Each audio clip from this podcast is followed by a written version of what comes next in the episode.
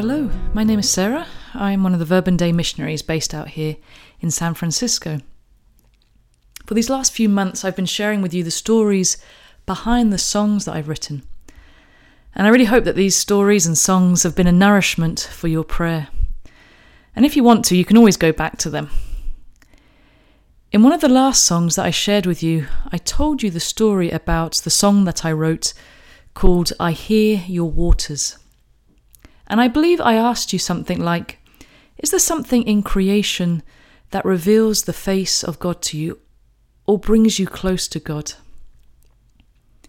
And I think that question kind of introduces this new series that I want to develop.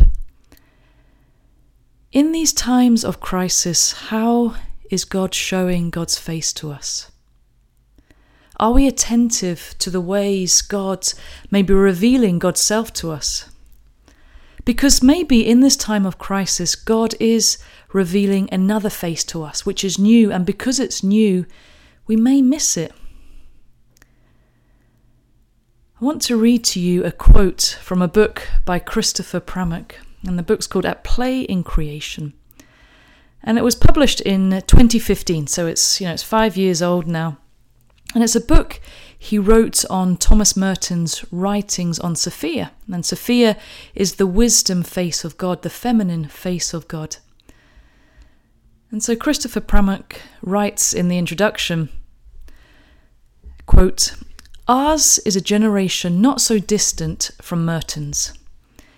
Disillusioned with institutional religion, mesmerized by technology, distracted by entertainment, haunted by the scepter of terrorism and routine eruptions of gun violence, crippled by war, fragmented by gaping economic, racial, and gender inequalities, and threatened in ways we cannot yet imagine by the looming environmental crisis.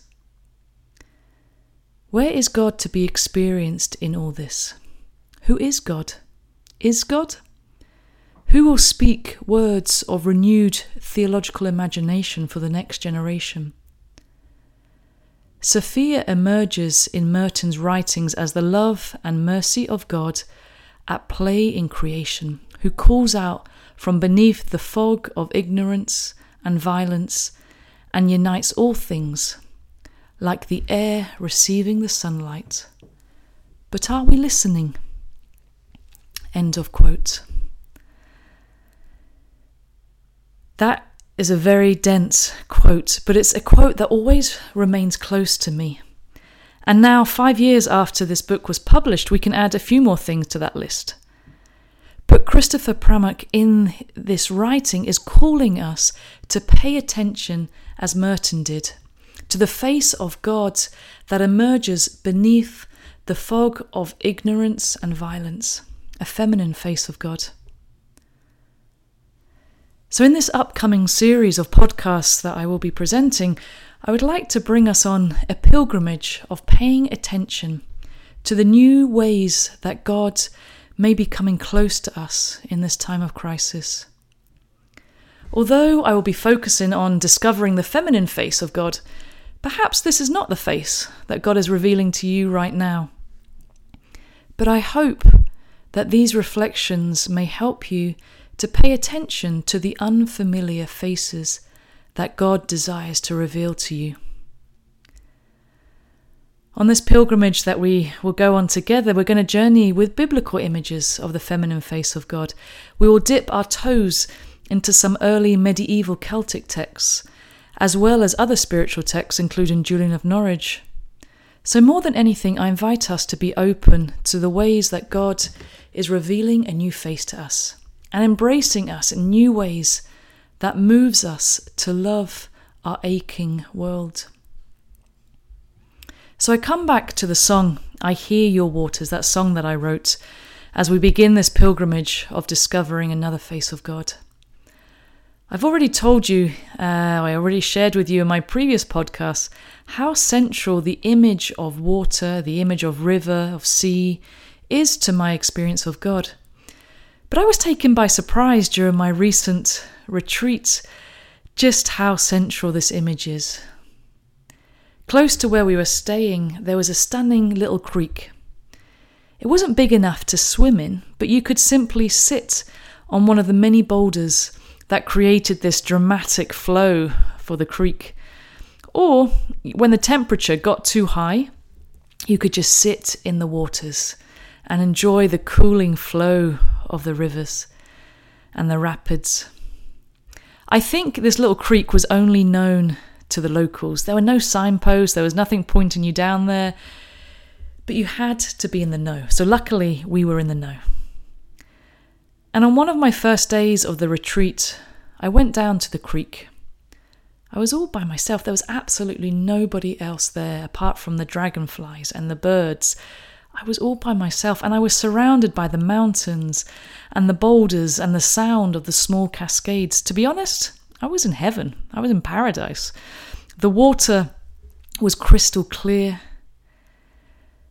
But here in this idyllic paradise setting, the waters revealed another face of God that is still so vivid, that is still so so alive within me, that still remains with me. It was an experience that holds me as well as call, uh, called me out beyond myself. As I sat there, sat there at the edge of the creek, a verse from the Bible echoed within me, and I've read and I've prayed and I've heard this particular word of God a million times. But in that moment, it was new and fresh and alive, as if I heard it for the first time. I don't know if you've ever had that experience and it revealed a new face of God for me. This well known verse that you've probably prayed as well a million times is from Exodus, when Moses sees the burning bush and he draws close to see what's happening because it's a strange sight, and God speaks from the middle of the burning bush. I have heard the cry of my people, I've seen their afflictions. These words were alive within me as if somebody right there had spoken them to me. And that someone right there was a mother. A mother whose heart is completely broken and pierced open as she sees and hears how her very own children are suffering. There was no demand in those words, but simply a revealing of God's heart as mother that is pierced open with suffering. Under the intense, dark fog of pain, of violence, of suffering, of anger, of rage, the voice of God as mother revealed herself. And in that experience, I'm filled with certainty. I don't have any answers. I don't know most of the time how I can respond to so much chaos, but this voice remains alive within me, and it expands my own heart to move towards the suffering and not remain numb or indifferent. The river revealed a new face of God, a flow of a mother's love which hears and feels and sees the sufferings of her children, but also calls out to all people Come and find a home in my waters. It's similar to what we hear in the Psalms, where we hear, you know, in you, Jerusalem, all find a home. Come and find a home in me. As I contemplated the river, I saw all the different ways of home that this body of water offered. There were the gentle pools to just rest in, or the faster flowing rapids to be energized by, or the shallow waters to feel safe in, or the deeper waters to explore into. This body of water revealed the mother's heart of God, a love where we all find a home, we all find a space, we all find what we need consolation, healing, comfort, encouragement, stillness, energy, refreshment.